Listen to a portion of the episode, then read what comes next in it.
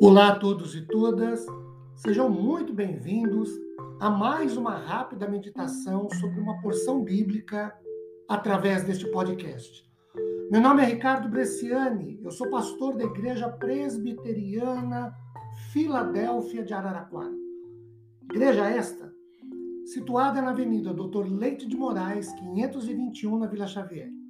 É um prazer levar a todos vocês mais uma porção da palavra de Deus para nossa meditação. Hoje, a partir de 1 Reis, capítulo 22, do versículo 1 ao 36. Este trecho, queridos, e eu vou pedir que, na medida do possível, vocês tenham suas Bíblias para acompanharem. Ao longo da exposição, citarei alguns versículos. Este trecho narra a morte do rei Acabe, rei de Israel há alguns fatos interessantes a serem citados aqui. Por exemplo, o rei de Israel é quem propôs a guerra. Ele morre durante uma batalha. E essa batalha, ele é quem a provoca. Ele é quem a propõe. Ele é que procura a guerra.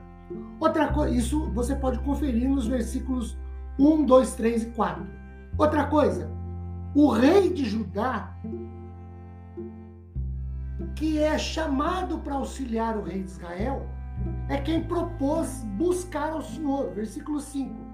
Disse mais Josafá, rei de Israel: consulta a primeira palavra do Senhor. Ou seja, se fosse pelo rei de Israel, o Senhor não teria sido consultado. Só o foi porque o rei de Judá pediu. Outra coisa, de acordo com o versículo 7, o rei de Judá é quem discerniu que as próprias profecias não vinham de Deus. Quando ele disse: Não há aqui algum profeta do Senhor para o consultarmos? A vida de Acabe, rei de Israel, era tão errada que ele não queria saber de ouvir a palavra de Deus. E aí, alguns motivos para isso. Um deles, ele se casou com uma idólatra. Jezabel e permitiu a idolatria em Israel. Por conta disso, ele passou a servir os deuses dos povos com a sua mulher. Ele também permitiu a perseguição aos profetas do Senhor.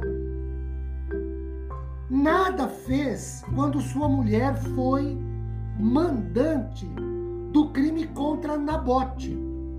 Por isso, ele não quis consultar o Senhor. Verso de número 8.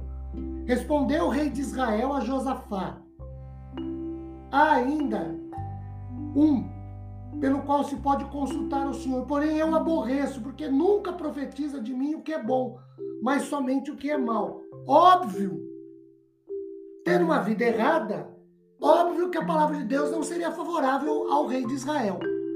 Outra coisa, de acordo com os versículos de número 14 a 23, o rei de Israel ouviu a palavra do Senhor, mas de acordo com os versículos 26 e 27, ele não obedeceu.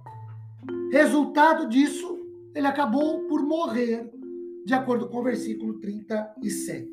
Agora, queridos, o que contribuiu para a morte do rei de Israel nesta batalha? Pelo menos quatro fatores. Primeiro, ele não quis ir à guerra. É, consultando ao Senhor. Ele foi à guerra, mas sem consultar ao Senhor. Foi à guerra por si só, de acordo com os versículos 5 e 7. É muito complicado quando nós, servos do Senhor, enfrentamos a vida por nós mesmos sem consultar ao Senhor, de acordo com é, a palavra do Senhor, nós não obedecemos. Outra coisa que contribuiu para a morte do rei Acabe, de acordo com 1 Reis 22. Ele, quando ouviu a palavra do Senhor, só queria ouvi-la com palavras de aprovação, ou seja, só o que lhe interessava. Esse é um outro problema muito comum que nós enfrentamos. Quando consultamos ao Senhor, queremos só ouvir palavras boas, palavras agradáveis, palavras de ânimo, de incentivo.